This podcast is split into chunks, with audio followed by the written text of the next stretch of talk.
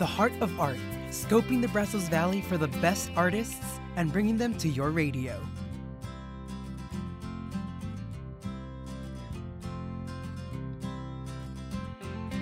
Ladies and gentlemen, your host, Hector Nino.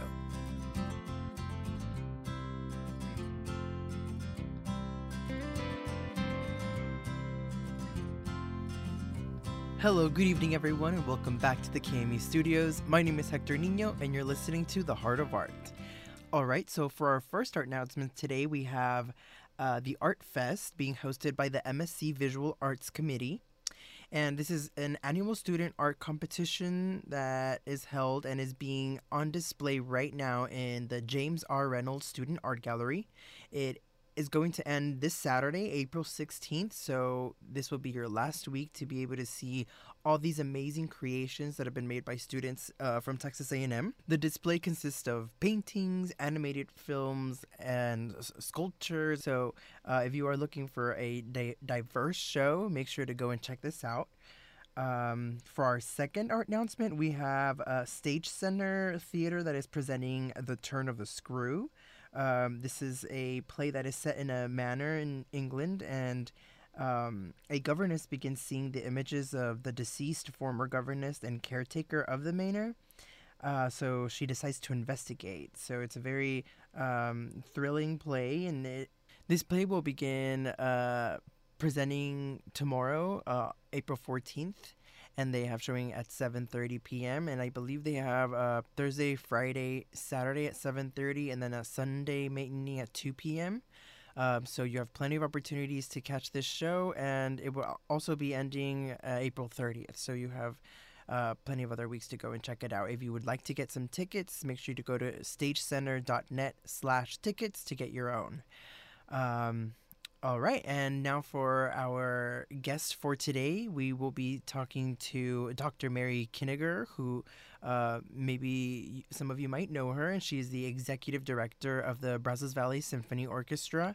She is an Austin native and a clarinet enthusiast, uh, and we have a great conversation about what music means to her. So I hope you enjoy.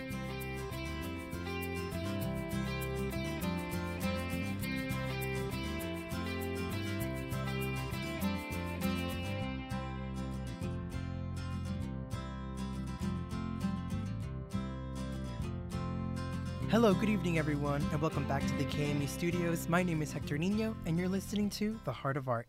Today, we have a very special guest. She is the executive director of the Brazos Valley Symphony Orchestra since 2010. Her name is Dr. Mary Koeninger, and she is here with us today. Hello, good evening, and how are you today? Just fine. Thank you, Hector. Awesome. I mean, becoming the executive director of the BVSO must have been a, be- a very big feat. Uh, but before we get there, I'd like to go a little bit into your background and, and your personal story. Um, so, what is your hometown and how did you end up in the Brazos Valley? well, my hometown is Austin, Texas. Right. And uh, it's a long story about how we ended up back in College Station, Texas. And so, uh, my husband and I, uh, we were two careers in family. So for a while, we'd follow my career, and then the other would say, "I'd like to follow mine for a while." And so we'd make changes and uh, follow the different careers. And then finally, uh, one day when we were um, back from work, my husband said, "I want to go back to Texas," and so. He said, Would you like to come? I said, I certainly would. Thank you very much. So, my husband and I moved to College Station, and uh, he was here uh, with a job, and I was, I was here with uh, just going to enjoy myself for a while. And he came home from his job, and he said, um, uh, they're looking over the symphony for someone with a music background and a strong administrative background. I went, yeah, that's me. Mm-hmm. So I, I think a couple of days later, I applied and uh, uh, got an interview, and uh, I was very lucky that they, they chose me to do it. Awesome. I love how you and your husband are kind of like handing each other the baton regarding your career. That's exactly that's pretty nice. Um, so I know you have um, very large education in music, uh, but I wanted to ask you what your instrument of choice was. It was clarinet. Clarinet. Okay, was that the first one you played, or that was the first one? When I was in sixth grade. That's what I picked out, and that's what I played. Awesome. And did you play it all throughout like uh, primary school? Um, I played. I started in sixth grade, as, as most kiddos in Texas do, and uh, I went through all the way to a master's in clarinet performance. All right. so I played for a while. yeah, you can say you you loved it very much, right? Um, and I see you have a master's in applied music and a doctorate in education, right? That's correct. Mm-hmm. Um, so yeah, it's very evident that you loved music from the very beginning. Um, I was wondering what kind of uh, management work you had done prior to being here in the Brazos Valley. Oh my goodness. Uh, I've had so many uh, wonderful opportunities. Uh, I've been a, a, director of bands. Uh, when uh, um, I first got out of school in Colorado, um, I've certainly had the opportunity to. I went to, was at Odessa College. That was another thing where my husband got a job in the area, and they had a job open for a um, person to do student activities. So I started there, and I worked my way up at Odessa College. I finished out as their dean of uh, arts and excuse me, the liberal arts as well as the fine arts. And uh, we started one of the first distance education programs in the state as well. So I was dean there for several years, and uh, then we had another opportunity to make a move, and off we went. And the the one I went to, my husband got was for his job, so I had once again planned to you know just eat jelly beans and stuff for a while, and then go find a job. Um, there was an opportunity at uh, one of the pharmaceutical facilities, and I thought, why are they inviting me to come down here? I don't know anything about making drugs and things. so they said, well, we need someone uh, to do the training for us. And um, they, you know, said, well, since you have a doctorate, you know, in educational administration and you've done training all your life, uh, we thought you'd be a good fit. And so I, I started there and uh, thoroughly enjoyed the job and had a lot of fun and learned a lot of things and uh, uh just had a great time. And then uh, that was when my husband came home one day from his job. He said, "Well, you ready to go back to Texas?" Yes, thank you. so. Awesome, awesome. It seems like you've been all over the U.S. almost. Um, so, you know, going into your education and the fact that you studied so much music, apart from education as well, um, I was wondering why you decided that music was what you were going to dedicate your life to. Hmm. Well, first of all, it, it was a lot of fun. Um, I was thinking about some of my teachers, and there was one particular Vic Williams, I'll never forget him. He was my junior high teacher, seventh and eighth grade, and I cried when they split the schools to a new one. I had to go to the new one. I had to leave behind Mr. Williams. I'm still upset about that. Oh. But um, he just really inspired me, and uh, uh, I learned that you you know you got to do a lot of practicing. If you practice, you will get better. There's I often say there's nothing like just talent. Uh, it's mostly hard, hard work. So they go, well, I don't have the talent. Well, no, you need to work harder. That's what you need to do, and then then you'll have the talent. Right. And um, uh, so that was pretty much uh, that start did it for me. And then um, I had a wonderful time when I, I, I got a small scholarship to go to UT Austin, and that's where I got my bachelor's in music and then my master's in music as well and uh, it was just you know a wonderful time. I, I think I had the time of my life when I was there. Just uh, I was in Longhorn Band as well as other symphonic bands, and um, just had a great time. And that was when I really turned the corner from being an okay clarinetist to, at that point, one that I was very proud to be. And uh, uh the teachers I met along the way that, you know, helped you grow and taught you so much and that you remember with incredible fondness. Um, th- I think that was that was part of why I enjoyed doing clarinet so much, and um, I wish I had continued doing it, but I enjoyed being a dean. I enjoyed being able to do things that uh, uh, allowed me to expand even beyond music, right. and that was uh, pretty much the story on that. And you're still doing that to this day, going even beyond music, right? Absolutely true, but kind of, I am back in on music too, uh-huh, and right. so all that background uh, comes in very, very handy because uh, you know I know exactly what they're doing, I know exactly what they're thinking, I know exactly what they need, so I, I can um, with that that background, I think it's uh, so critical. But also having the administrative background to know how to you know do grants well, how to you know create cohesive groups.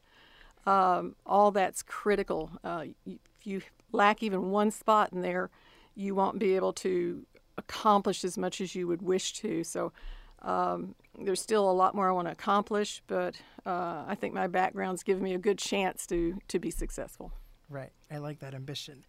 Um, I was wondering if you had picked up any other instruments along your journey, because I know clarinet is a big one. Um, are there any that you kind of learned by default? Absolutely not. No. no. Clarinet all the way. Clarinet all the way. Okay. Awesome. I even I always wanted to play piano, and I had to learn piano. Uh, you know, had to take class piano to get your degree. And uh, between my, jun- my senior and year when I started into college, I took some piano lessons, and um, I'm pre- pretty sure you had to go for four semesters, and I'm pretty sure that they just passed me to get rid of me Oh. because I was the worst pianist that ever, ever graduated from UT, uh, or possibly any you know college in the world. And um, so I was so very thrilled uh, that I got out of that, and then was able to go to my love, which was uh, clarinet, and that was what I wanted to do. I didn't care about anything else. I just wanted to be, play clarinet. So Right. that was um, some of the experiences. Well, hey, at least they passed you. I'll tell you, there was, I'm sure, a party that night. All the instructors that just were so happy that I was gone from class piano lessons. um, I was wondering, you know, you have a successful um, work life as well as an artistic life. How do you balance the two? Your artistic life, like you said, you know, practicing is really important, um, but you also have a great career. So how do you balance the two? Um, wow. I don't balance. It's all work. Mhm. Um, I tend to um, be a workaholic. Uh, I usually get up and at work, you know, by sometimes five or six in the morning, and then you know I don't stop that night until maybe one or two in the at night. But that's you know it's what the bit the job takes to be uh, bring the things to the table that everyone needs, and um, you know it was um, yep that's pretty much what it is. it's Just that grinding the whole day. absolutely. Yes. Um, are you currently teaching music? Oh goodness, no. Uh, No. When I laid down my clarinet, uh, when I became a dean, I realized my clarinet was slipping. My clarinet uh, talents were slipping, and the other thing I dis- discovered was I could not live with myself playing at a different level than I once was at. I wasn't playing at that top level. And then when I try and pick up the instrument again, you know, to play some little fun thing someplace, you know, somebody invite us to, you know, play here or there Right. um, it just it was so frustrating to me and so basically uh, uh, my clarinet's uh, just it retired right. It's enjoying that retirement Mm-hmm. All right, and um, I I saw that you taught both public school and college level. I was wondering if there was any difference between teaching the two. wow a whole lot Mhm. um, high school level you're still dealing with people that uh, on, of course i was a high school band director you know friday night and the whole night you know nine yards um, they're still finding their way they don't know exactly what they want to do so uh, mu- music was just you know another uh, class that they took Right. when you got into college, it started to get very serious. You know, we were making uh, lifelong decisions and uh, much more serious. Um, had to, uh, you know, decide on something and really uh, get the job done to where you uh, were able to play or able to do what you needed to do. And um, high school, uh, I thoroughly enjoyed it, but college was a lot more, lot more exciting to me because you could really get down to the nuts and bolts of you know whatever you're majoring in and i think that's the biggest difference Right. Much more focused people absolutely in much more college. focused. Yes. Um, and this is kind of like a vague question, and you can interpret it however you'd like. Uh, but what do you think is the goal of music? hmm that's an interesting one hector Mm-hmm. Yeah, we like going for the hard ones. Yeah, yeah definitely. the goal for music for me Mhm. how I, how I looked at it was joy accomplishment doors opening, um, relationships. Those were the things that I think of. hmm Awesome. Um, and I guess we can segue a little bit into the Brazos Valley Symphony Orchestra. I was wondering how old is the orchestra and who was it started by? Do you Ah, know? very we just uh, this uh, concert coming up on April 24th is our last concert of our 40th anniversary season. Wow. So it was it was very very exciting, and uh, we're finishing out with one of our pops concerts, ABBA the concert. Like I said, it's Sunday, April 24th at 5 p.m. Still have tickets available, and uh, in fact, um, um, the students, uh, A&M, and also uh, at the public schools can get their tickets at a discounted price right now. We want to make sure the kids are able to get to this concert and afford to come to the concert. And uh, uh, we're going to unveil our new uh, season at our concert and uh, do pre-sales on the uh, con- the season tickets at that time, and um, we're hopefully will um, uh, sell those things and uh, open up a world of joy for the next year. Because I do know what's coming up the next year, and you will not want to miss it. But I, I can't divulge what's there, but I can absolutely guarantee you it is one heck of a year coming up. Mm-hmm. Yeah, top secret, but you will find out April 24th, right? April 24th, you will find out. Mm-hmm. And where can people purchase tickets? Uh, picks for ABBA, you can pick, the, excuse me, you can get them at 845 1234 or the MSC box office. You can go to their website and uh, get them from there. So, telephone or web, you can do both. Or if you need help, just call our uh, office and 696 6100, and we're glad to help you. Awesome, awesome. Well, I encourage everyone to go out and check uh, this event out. Um, I also had a question. How do you recruit talent for the Brazos Valley Symphony Orchestra? Oh wow, that's that's one of the things that I enjoy the most is uh, we have such incredible talent. Uh, um, we have um, people who've uh, you know completed their doctorate that uh, you may have a, a degree in uh, performance. Uh, one just joined us, uh, French horn, and uh, he's actually his master's, but he's looking at finishing his DMA up at uh, Michigan. But research, various people um, visiting with us. Um, I do a lot of, like I said, research of various ones in various parts of Texas, and uh, we've been very lucky to find some incredible people that perform with us, and um, it just it just warms my heart to know that uh, so many people want to come play with us uh, because of our reputation throughout the state. Awesome. And um, what is the mission statement of the Brazos Valley Symphony Orchestra, and what do you all expect that the people can, from the community, can get from such an experience? Well, to paraphrase, is the, the listening to wonderful music and also incredible educational spirit experiences. And um, we hope that uh, people that come to our concerts, that it's a time you can sit back and personally to be able to to go to a very incredibly important place in your mind where you're just getting the joy of that music, the tempo of that music, the the lines of the music, and it just makes you feel wonderful. And for our, you, you know, we have a very robust children's program. Uh, we do children's concerts. Kids come from all over Brazos uh, Valley, and we get calls from outside. Can we come? Well, sure, come on. we got we got seats. Come on over. So we'll have some buses arrive from outside the Brazos Valley, and we got plenty of room for everybody. Uh, youth concerto competition starting this year. We're going to be giving a $1,000 scholarship to the winner. Uh, once they decide to go to college, that $1,000 will be sent there, and then they'll have that $1,000 toward their education. And uh, uh, just there's something for everyone. And so, just, you know, the joy, the learning, all those are so important, so incredibly important. Right.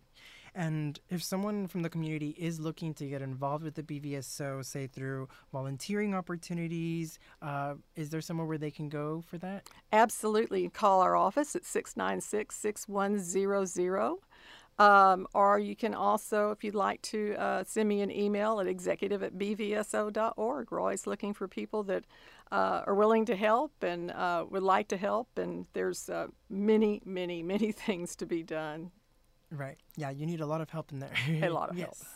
Uh, well, I encourage everyone that's listening to go and check out uh, their website and make that phone call if you are looking to get involved. Um, thank you so much, Dr. Mary Koeninger. I am so uh, honored to be in your presence. thank you for stopping by. Thank you, Hector. I'm honored to be in yours. thank you.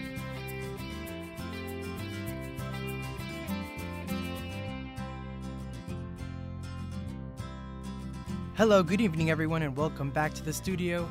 Uh, my name is Hector Nino, host of The Heart of Art, and today in the studio we have a very interesting guest with us today. His name is Caleb Gandy. He is a local tattoo artist. If you want to check out his work, you can go to his Instagram at Caleb Gandy Tattooer. That's Gandy like candy, but with a G. Uh, all together, Caleb Gandy Tattooer, and he is currently working at uh, Legacy Tattoo. If you want to go uh, see his work, uh, hi Caleb, how are you today? I'm good. I'm good. Awesome. Uh, let's jump right into it. So, how long have you been tattooing for now? Uh, professionally or like just all together? Mm, professionally first. Let's go there. Uh, since 2009. Okay, awesome. And when when did you start tattooing unprofessionally? Like 2003. I was like 13ish. All right, awesome. And where was that? Just around the house, like on me, friends. Mm-hmm. Uh, is tattooing your only medium, or do you do other forms as No, well? I uh, I do like watercolor, like uh, but not like like splashy almost. Just that's just what I like to paint with. Mm-hmm. Awesome, awesome. And for tattooing, did you have anybody that was kind of like a mentor or a teacher for you? Oh yeah, yeah, yeah. Mike Cruz. He uh he showed me how to like. I was already tattooing, but they weren't good, and then he just like uh showed me what it was. Okay, Yeah. awesome, awesome. And how how would that person like teach you? Was there a way that like on an orange, or how do you practice even tattooing? Um, on people, there's there's no uh, what do you call it? um substitute for the real thing. Mhm. So like on people, so people are gonna walk around with bad tattoos for a while until you can fix them. All right, so you started off right on skin. There's no. I did like I did like an orange before, and then I was like, oh, I got this. Okay, Yeah. awesome. I like the confidence. I like. So there was no intimidation, you would say, when you were going into the skin. on the orange, no. On the skin, yeah, it's Yeah. it's it's a little bit different when like the medium's like breathing, you know, I bet. and they're yeah. gonna look down and be like, oh man, that looks like that's bad. yeah. All right. Well, um, when you do start tattooing, are there any type of styles that you gravitate towards? Um, like me personally, or just people in general. Well, uh, I would say you personally, but I know there's a difference between you know what people want and what Yeah. you want to do and can do. Yeah. Um, so yeah, I guess having in mind what that you're gonna have to appeal to what people want, what would you say is like something that you like doing the most? Um, that that again, that's hard to say because I like I like any tattoo that's gonna like be good like 20 years down the road. You know, like Mhm. there's a lot of stuff that's done that's like it's got like a five year shelf life before it's like, well, this doesn't look good anymore, and it sucks because that's like what's all over the internet now, because tattooing wasn't super popular until like 10 years ago, and that's like when Instagram came on the scene. So bad ideas on Instagram kind of go hand in hand. Interesting. So you think Instagram kind of gave tattooing like a propel forward in a way? It definitely helped, in, like social media, and I just say Instagram because that's what I use a lot. Right. So I definitely say social media definitely like That's awesome. shot yeah. it forward. Yeah. I mean, yeah, through your feed on um on your Instagram, I see there's a lot of like a Japanese style, Love it. a lot of traditional, Mhm. um, even like the mix of the two. So that, that's awesome. Yeah. Uh, and I, I'm thinking about like the intimacy that there is between you and the person that you are tattooing. You know, being so close to that person physically, and then maybe even tattooing something that means a lot to them. Are there at times that you have to act as a therapist, even? Yeah, I hate it. Yeah. I I hate it. Yeah. Like um I I it's like I got my own problems like so it's it's really hard to like listen to other people's problems cuz it's like man, now I got to carry that weight too. So Right. Right. um but I will say that, like the as far as like memorials and stuff like that there's like extra pressure without you telling me about it already like just like yeah, it's a memorial for, you know, so and so and it's like okay, well now it's already heavy and then it's like, you know, while I'm tattooing you, you're telling me like how great this dude was and how he died and all this shit. And it's like, well, now I can't enjoy my lunch. Like, so I mean, that sounds selfish, but I mean, that's, that's what it is. Now I gotta live with that information. If I run into you at the grocery store, like that's how you're burned into my mind. Right, you know? right, yeah. Does that happen often? Do you run into people? Mhm. Oh, really? Yeah. And and how are those interactions like? I mean, it's cool, like, but you know, sometimes like, I, I don't want to talk about work. You know, it's like I just got to go grab these like you know pieces of candy or whatever, and it's like I run in, it's like, oh man, I run into like Johnny questions or whatever, and he's got a million questions. I was like, I, left the car running, man. Like, Come on, I don't. yeah, have time for yeah, but it's cool. Like, it's cool. Like, Mhm. I get it. Like, there's no off button for it, even for me. Like, cause I'm always drawing and stuff. So Mhm. Right, I was gonna ask about that, like the balance between your work and your art. Do you find that difficult at times, or too overbearing, maybe? Um, no, it's just like work before play. So Mhm. it's like I got to do what I have to do before I can just draw. But it sucks because you know, you work and work and work, and now it's like, oh man, I'm I'm kind of tired. So Right. But- yeah. So that yeah, that's something difficult to work through. The fact that like your work is also your art, so you kind of have to find time for yourself as well. yeah. Right. Um, do you currently have like any tattoo like goals or any specific like artistic project that you'd say you would want to do but you haven't really gotten the opportunity to? Um, just travel, and that's not that's more like the pandemic than anything. Like that really squat. Like I just got my passport, and then the pandemic hit, so I couldn't do anything with it. So it sucked. Right. I noticed on your Facebook, I think it was that you were in Hawaii. Yeah, yeah, yeah. That Right. was that was before the the pandemic shit. Oh, that's awesome. And Yeah. what what places would you like to visit? Uh, I mean, any anywhere like Japan for sure, because the the tattooing is great. China, because there's like a cool scene there. Like just anywhere there's cool tattooing going on. Really, like uh, I want to go to like Macau and gamble because it's like the gambling capital of the world. So that's pretty tight. Like Wow. casinos are crazy over there. Yeah. Yeah. All right. And um at these places that you do visit, do you ever have any like jobs there? Do you get any appointments from people in- from that area? Oh yeah, no, I didn't go to any of those places. I was just saying like I'd like to go there, but no, when I go to Hawaii, like uh, my friend has a shop there, and like he has a shop in Killeen too, Kingpin, and uh, I'll go up there and I'll hang out with them and tattoo. And he also has a shop in Hawaii, so we'll shoot over to Hawaii sometimes. Like I don't go there super often. I don't want to sound like oh I'm just in Hawaii. No, it's just like we'll go over there and like tattoo like once every year or two years and just hang out at his shop there. Wow, that's Super awesome. cool. That sounds really fun. Yeah. Um all right. Do you still uh, paint?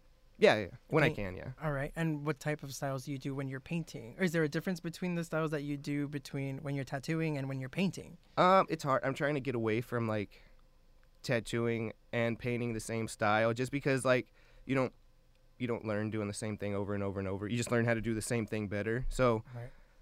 I'm trying to get away from like harder lines in painting because that's you know tattoos without lines aren't that good. So just like getting thinner lines and stuff. Um, but that that's pretty much it. you know. All right. Yeah.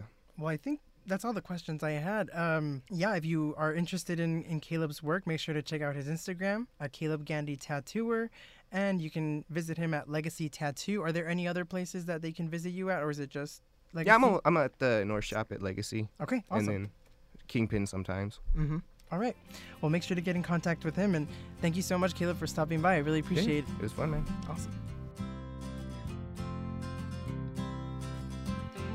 All right, you guys, that is the end of our show. Thank you so much for tuning in. Uh, I love doing this every week for you guys, so I appreciate everyone who is listening right now. Uh, and make sure to tune in next week for the next part of The Heart of Art. Thank you so much.